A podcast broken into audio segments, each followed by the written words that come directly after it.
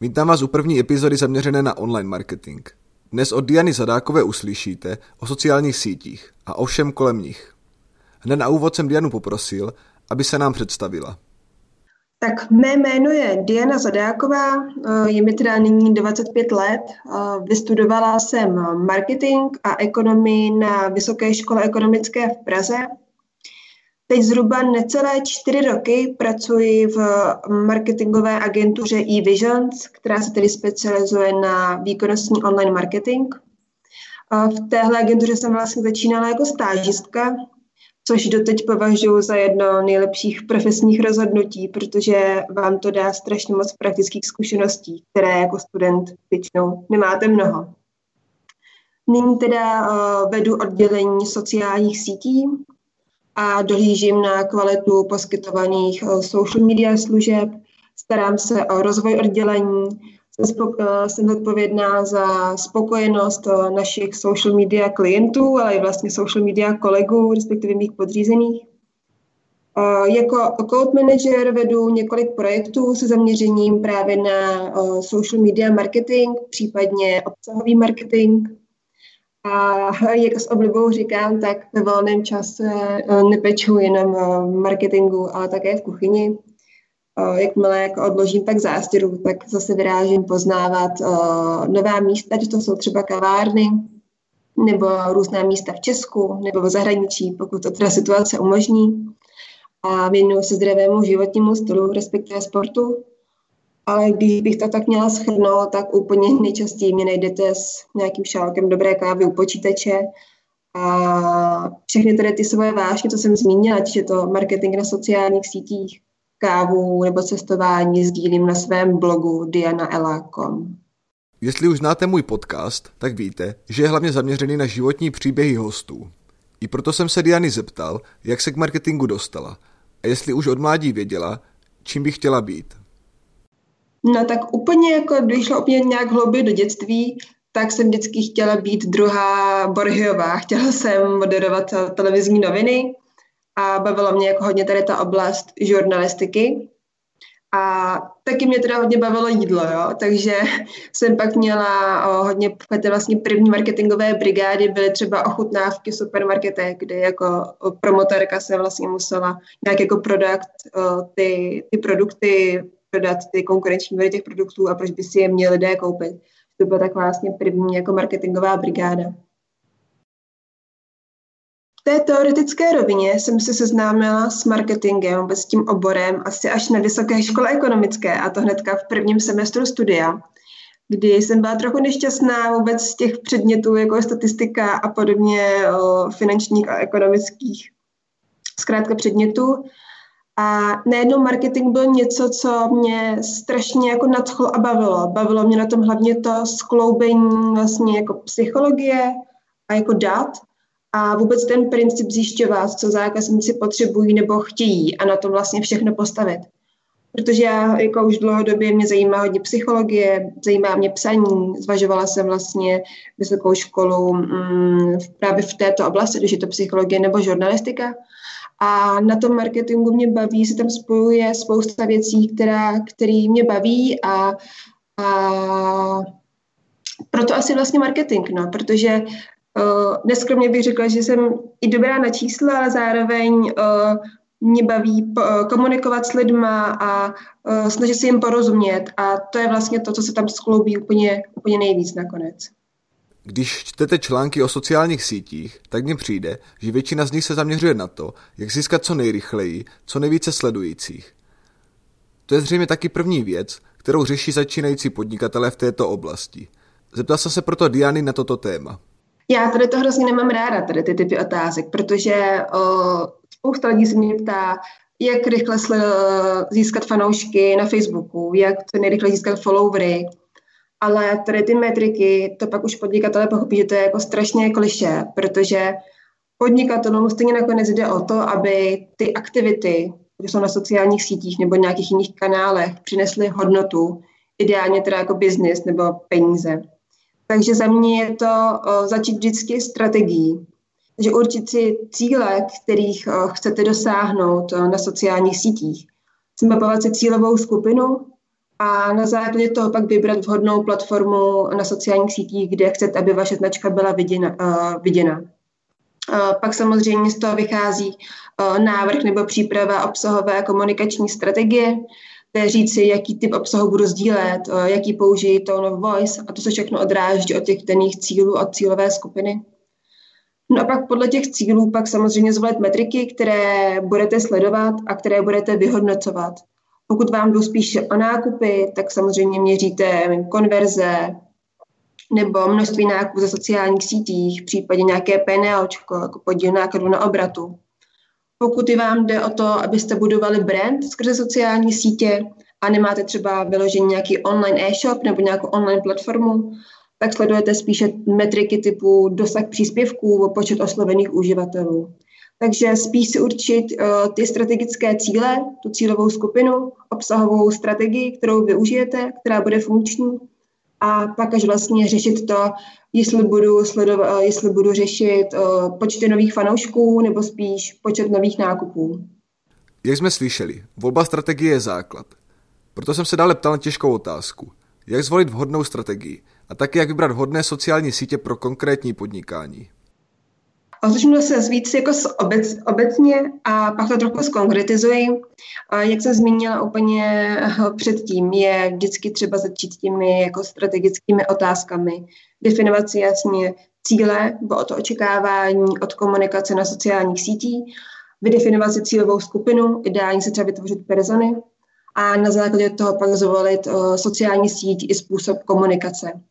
Takže typicky pokud chceme zasáhnout spíše B2B klientelu nebo nějakou odbornější komunitu, tak volíme LinkedIn, protože se hodí zejména na nějaký profesionální networking a i třeba v případě na budování osobního brandu, který je furt v tom B2B segmentu dost důležitý, nějaký osobní prodej a nějaký reference, zkušenosti sdílet. Pokud cílíme spíše na mladší věkovou kategorii, tak je to samozřejmě Instagram, kde vlastně nejpočetnější skupinou na českém Instagramu jsou lidé ve věku 18 až 25 let. A tam si je třeba si říct, že na Instagramu už musíme spíše ukazovat, ne, než mluvit. A největší smysl má samozřejmě v B2C sektoru. Pokud jsme jako firma B2B, tak je třeba Instagram dobrý hodně pro HR. Vidíme třeba u naší agentury, kdy náš vlastně agenturní Instagram je hodně o HR, že když třeba přijdou lidé na pohovor, tak jedním z důvodů, proč u nás chtějí pracovat, je, protože prostě vypadáme jako super a sympatická parta a dobrý kolektiv a že, že nás naše práce naplňuje a baví a že děláme, co nás baví a zároveň se u toho bavíme. Takže jestli takhle bych to schrnula, tak to jsou za mě takové jako jak obecnější, tak konkrétní typy, jak vybrat ty klíčové platformy. A nebo může taky fungovat vrhnout se na všechny sociální sítě, co znáte. Zaplavit je aktivitou a otestovat, co a kde bude fungovat. To je taky možnost, kterou, jak jsem si všiml, vyznává hodně společností. Co na tuto možnost říká Diana? Tady opět asi neexistuje nějaká jedna správná odpověď. Ono hodně záleží. Opět to odráží od vašeho podnikání, jaký je váš obor podnikání, kdo jsou vaši zákazníci, jaká je vaše cílovka já vždycky teda říkám, že jako co není na soušlu, nebo kdo není na soušlu, jako kdyby to nebylo, nebo jako kdyby ten člověk neexistoval. A asi není úplně jako nutné diskutovat, zda tam být nebo ne, protože si myslím, že každá tačka tam patří. A ať už je to kvůli nějaké kredibilitě, nebo jak se zmiňoval třeba kvůli HR, a samozřejmě jsou typy biznesu, pro které budou v počátku daleko přínosnější jiné kanály. Jo, třeba letáčky na ulicích, nebo SEO, nebo obvolávání lídů a nějaké osobní schůzky. Teď si představme, že už jsme si vybrali kanál, skrze který chceme propagovat svoji společnost. A teď je jedno, jaký kanál to bude. Další otázka, které čelíme je, jak často na této sociální síti být aktivní. Určitě znáte společnosti či osobnosti, které svoje účty doslova spamují příspěvky. A pak jsou jiné firmy či lidé, kteří vydávají obsah jen zřídka. Proto mě zajímal Dianin postřeh na toto téma a také zda existuje nějaký univerzální klíč či pravidlo, kterým se v počátku řídit. To určitě ne, to určitě ne. Univerzální klíč, no, bych řekla, nikdy k ničemu moc nefunguje, pokud to není vyložený nějaký, uh, offlineový subjekt, kterému je univerzální klíč, ale vždycky se to prostě musí odrázet o to DNA vaší firmy. a hlavně nezdílet jenom proto, že je středa nebo protože se musí sdílet čtyřikrát týdně.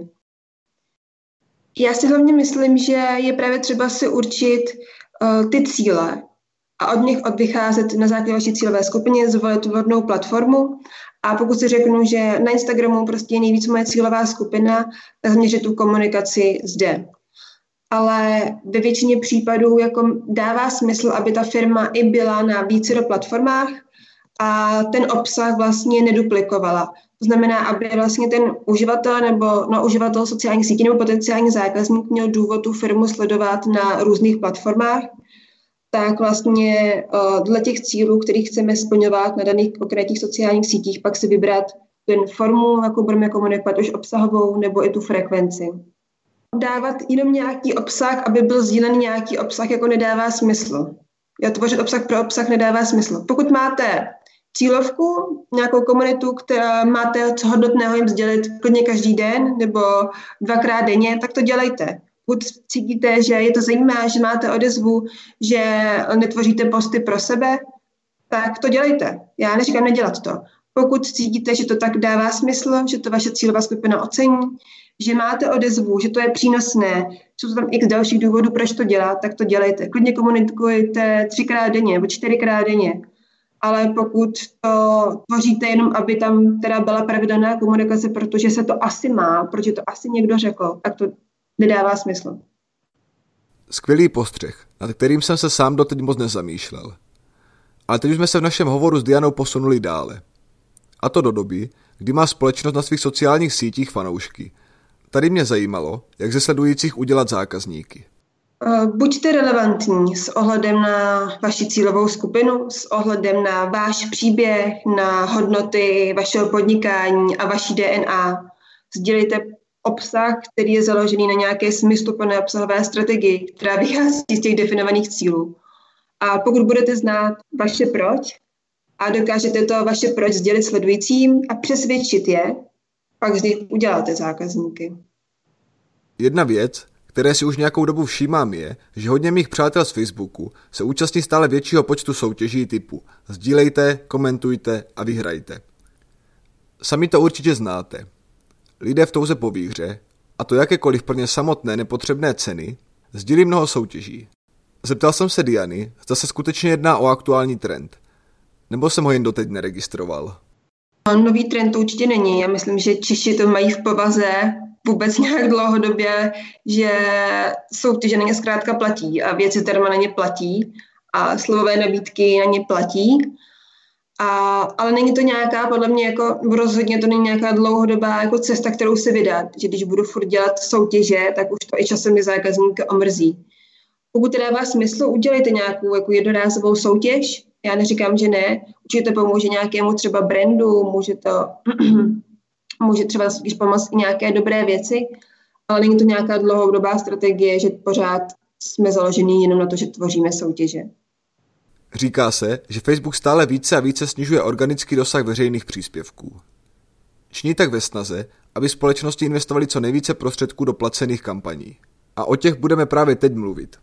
První věc, co mě zajímala, bylo, jak si vůbec stanovit priority a strategii, když se rozhodnu vydat se cestou placených kampaní na sociálních sítích. No, tak asi začnu trošičku obecně a se to trochu pak zkonkretizuju jako, jako obvykle. Uh, vaším cílem je oslovit nebo prodat váš produkt nebo vaše sdělení té cílové skupině. Takže zase vydefinovat si velice dobře vaše cílovky, případně si vypracovat detailně persony.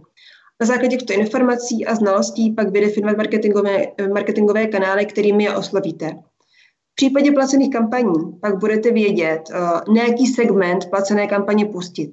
Ať z hlediska geografického, demografického, tak hlavně z pohledu zájmu, které se nám teda osvědčily nejvíce. Případně třeba vůbec jaký typ kampaní zvolit. To znamená, že pokud si vy vydefinujete nějak strategicky, že chcete oslovovat úplně nové zákazníky, kteří o vás vlastně v životě neslyšeli, tak budete zasahovat spíše jakoby to kód chladné publikum. Pokud chcete spíše oslovit uživatele nebo lidi, kteří už o vás nějakým způsobem vědí nebo projevili zájem, tak budete spouštět remarketingové kampaně, abyste oslovili uživatele z vašeho webu nebo třeba vaše stávající fanoušky na sociálních sítích. Takže opět začít od toho biznesového nebo strategického a pak vám z toho vypadne, vypadnou ty konkrétní akce, které byste měli dělat i v případě té placené uh, reklamy na Facebooku. Je velký rozdíl, jestli bude kampaň na sociálních sítích vytvářet obří společnost nebo malý startup s omezenými zdroji. Tam jsem četl názor, že je dobré si připravit více propagačních materiálů a otestovat je být s minimálním rozpočtem na každou jednotlivou kampaň, než naslepo investovat více peněz do minima materiálů. Logika zatím je taková, že když budete mít více vzorků, máte větší šanci trefit optimální příspěvek nebo kanál, který vám přinese nejvíce zákazníků. A právě až poté, co ho najdete, je na místě investovat do něj maximum prostředků. Platí to? Zajímalo mě, co na to říká Diana. Jasně, tak určitě připravte třeba více marketingových sdělení pro ať jeden výrobek nebo nějaký produkt a případně různé jako varianty třeba grafických, uh, grafických náhledů. Můžete zkusit různé formáty, různé barvy a i ta různá sdělení a testovat je proti sobě. To je samozřejmě jedna z variant. A pokud uvidíte, že uh, nějaká kampaň má, já nevím, cenu za propolik 0,4 koruny a další má třeba uh, 5 korun, tak asi víte, kam ten další rozpočet máte přelít a jakou kampaň, na jakou kampaň se zaměřit, ať už z hlediska toho sdělení, které zkrátka nejvíc funguje, nebo barev, barevného provedení nebo formátu toho banneru. A pak samozřejmě máme vydefinované cílové skupiny, které chceme zasáhnout. A pokud vidíme, že na, třeba na Instagramu je pro nás daleko cenově výhodnější oslovit tu cílovou skupinu oproti těm dalším, na kterou spouštíme kampaně, tak zase doporučuji přealokovat ty finanční prostředky do kampaní, které jsou pro nás finančně nejvýhodnější. Pokud jste slyšeli speciál se zakladatelem eVision s Jaroslavem Vidímem, tak vám určitě neunikl jeho briliantní postřeh, ve kterém říkal – že mnoho společností řeší více trendy než základní principy podnikání. Vážně, pokud jste to neslyšeli, puste si to. Protože se to týká možná i vás a může vám to ušetřit dost starostí. I při povídání s Dianou jsem se dostal k této otázce. Tedy, jaké jsou aktuální trendy v oblasti social marketingu?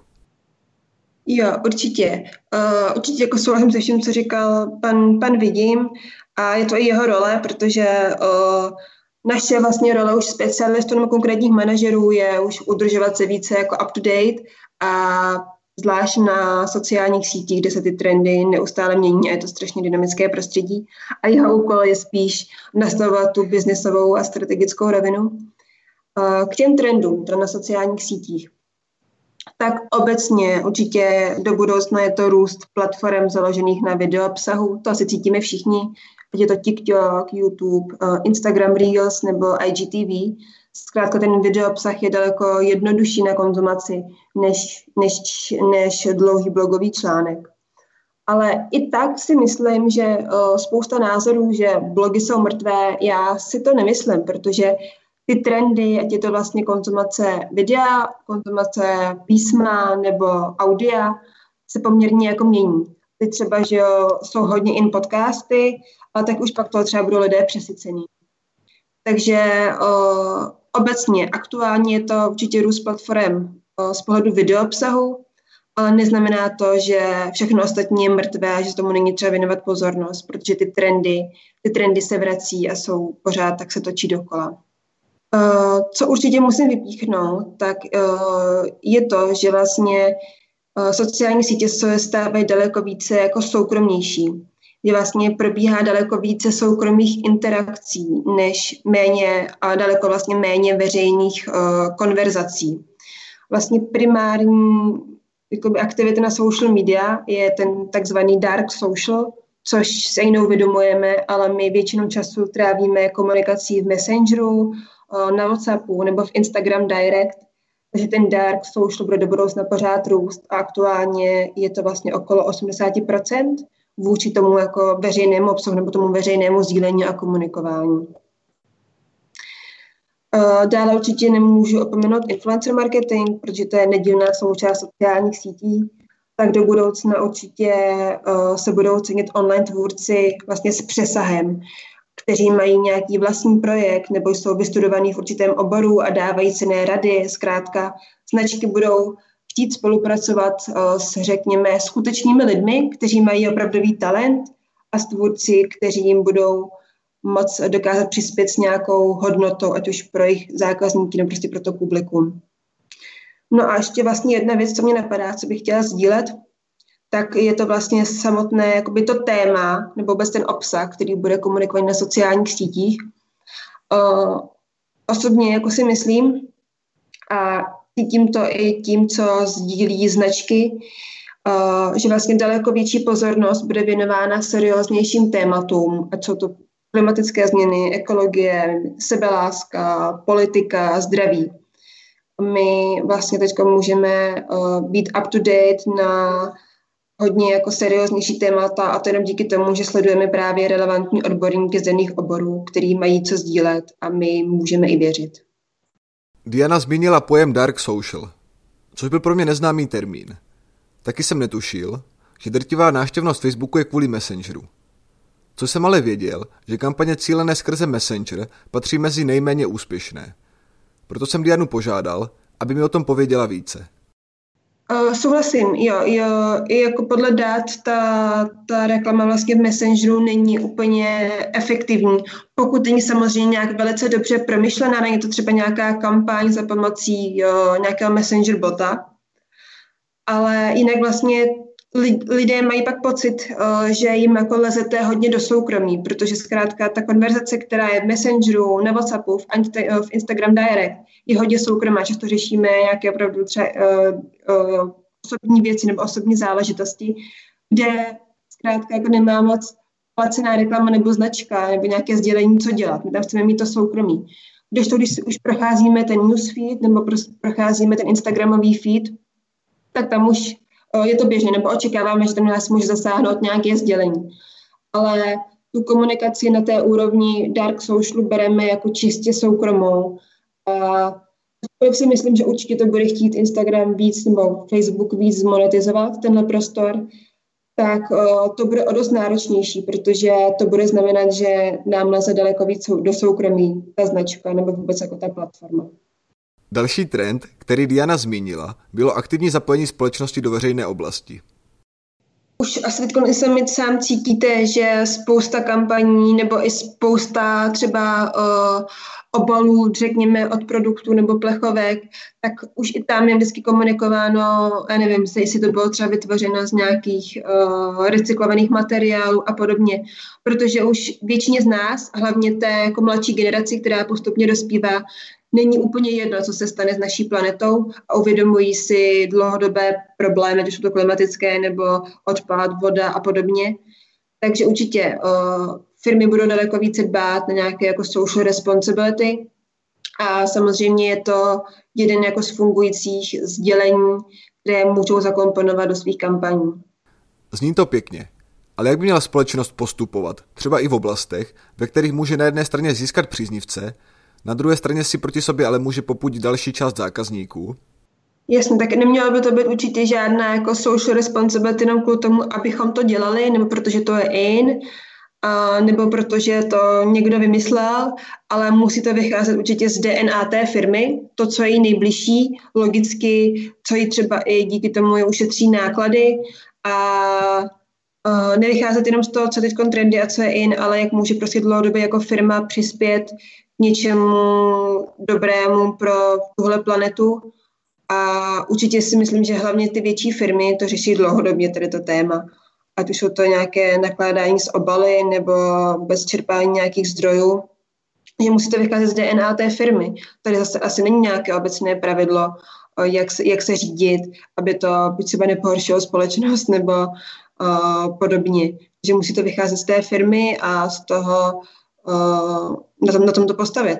E-Visions, ve kterém Diana pracuje, má klienty, jejich zboží nebo služby potkáváme prakticky denně. Nebo o nich alespoň denně slýcháme. Nejsou to jen velké společnosti, kdo využívá marketingové agentury. Proto jsem Dianu požádal, aby nám řekla, jaké dotazy často slýchá od potenciálních klientů. Proč? Protože věřím, že je velká pravděpodobnost, že si tu samou otázku pokládáte sami pro sebe. Třeba na některou z nich nalezete odpověď právě teď typické dotazy nebo nějaké, uh, nějakou vizi, kterou ten klient má, že třeba přijde a řekne, chceme dělat social, jo, nebo chceme dělat placené kampaně.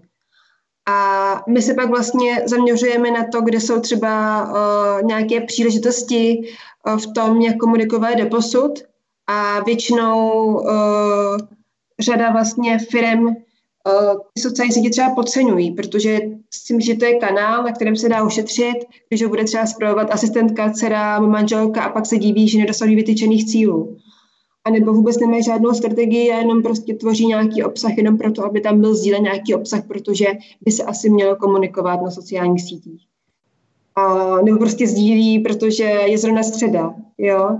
A nebo to se taky docela často stává, že sdílí vlastně stejný typ obsahu se stejným komentářem nebo stejným popiskem na všech sociálních sítích, přitom každá by měla být řešena individuálně. To takové nejčastější jakoby příležitosti, které vidím, kde, kde vlastně vždycky je třeba podat jako pomocnou ruku. Pak jsem si vzpomněl na dotaz, který jsem chtěl Dianě položit už v první části podcastu. Jestliže se říká, že Facebook snižuje organický dosah neplacených příspěvků, tak naopak o LinkedInu se tvrdí, že v aktuální době má tento organický dosah bezkonkurenčně nejlepší. A lze tedy zdarma oslovit mnohem více lidí. Tady jsou Dianiny postřehy. Na LinkedInu je ten organický zásah stále velice vysoký. A teda historicky byl ještě vyšší, protože to byla sociální síť, která se dá říct, že v Česku teprve začínala, protože se teprve ji začaly postupně lidé objevovat, že je to opravdu síť přínosná, hlavně pro získávání nějakého know-how. A ten organický zásah byl dán hlavně tím, že o, vlastně nízká konkurence, protože málo lidí sdílelo obsah, a hodně vysoká relevance, protože se vám zobrazovalo, že třeba vaš, vaše nějaké spojení dalo like nějakému příspěvku, tím pádem se vám zobrazil a protože to spojení máte ve, své, jakoby, ve svých kontaktech, tak pravděpodobně máte podobné zájmy a pravděpodobně vás pak bude lákat i příspěvek, který lajkl ten váš, sleduj, nebo ten váš, ten váš jakoby, kontakt. Takže to je jeden vlastně z důvodů. Další je takový, že tam vlastně komunikují lidi sami za sebe málo kdy se jako stane, nebo málo kdy se zobrazují příspěvky firem ve feedu, ale zobrazují se spíš příběhy nebo nějaké know-how, sdílení konkrétních osob, už nějakých uh, manažerů, specialistů a podobně. Takže vy se dostanete tím pádem k uh, zajímavému know-how přímo od těch autorit z oboru. A proto ten dosah je hodně jakoby, organicky vysoký. A když jsem se zeptal na LinkedIn, tak jsem se musel taky zeptat na jeho pomyslný protipol, TikTok. Sociální síť, o které jsem taky dělal podcast. Ta funguje úplně na opačném principu a je hlavně zaměřená na mladistvé. Nicméně i tak zahraniční firmy začínají na TikToku působit. A to možná i ve snaze oslovit včas potenciální zákazníky či uživatele. A nebo dokonce zaměstnance. Otázka byla na snadě. Používají tedy už některé české společnosti TikTok pro svoji propagaci?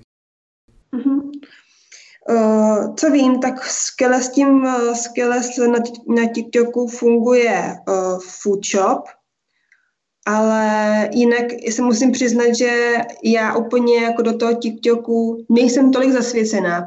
Já jako řeším spíš social jako obecně strategii a vedení oddělení a nejsem už v detailu, už potom z těch konkrétních sociálních sítí, které mají potom pod svými křídly konkrétní specialisty.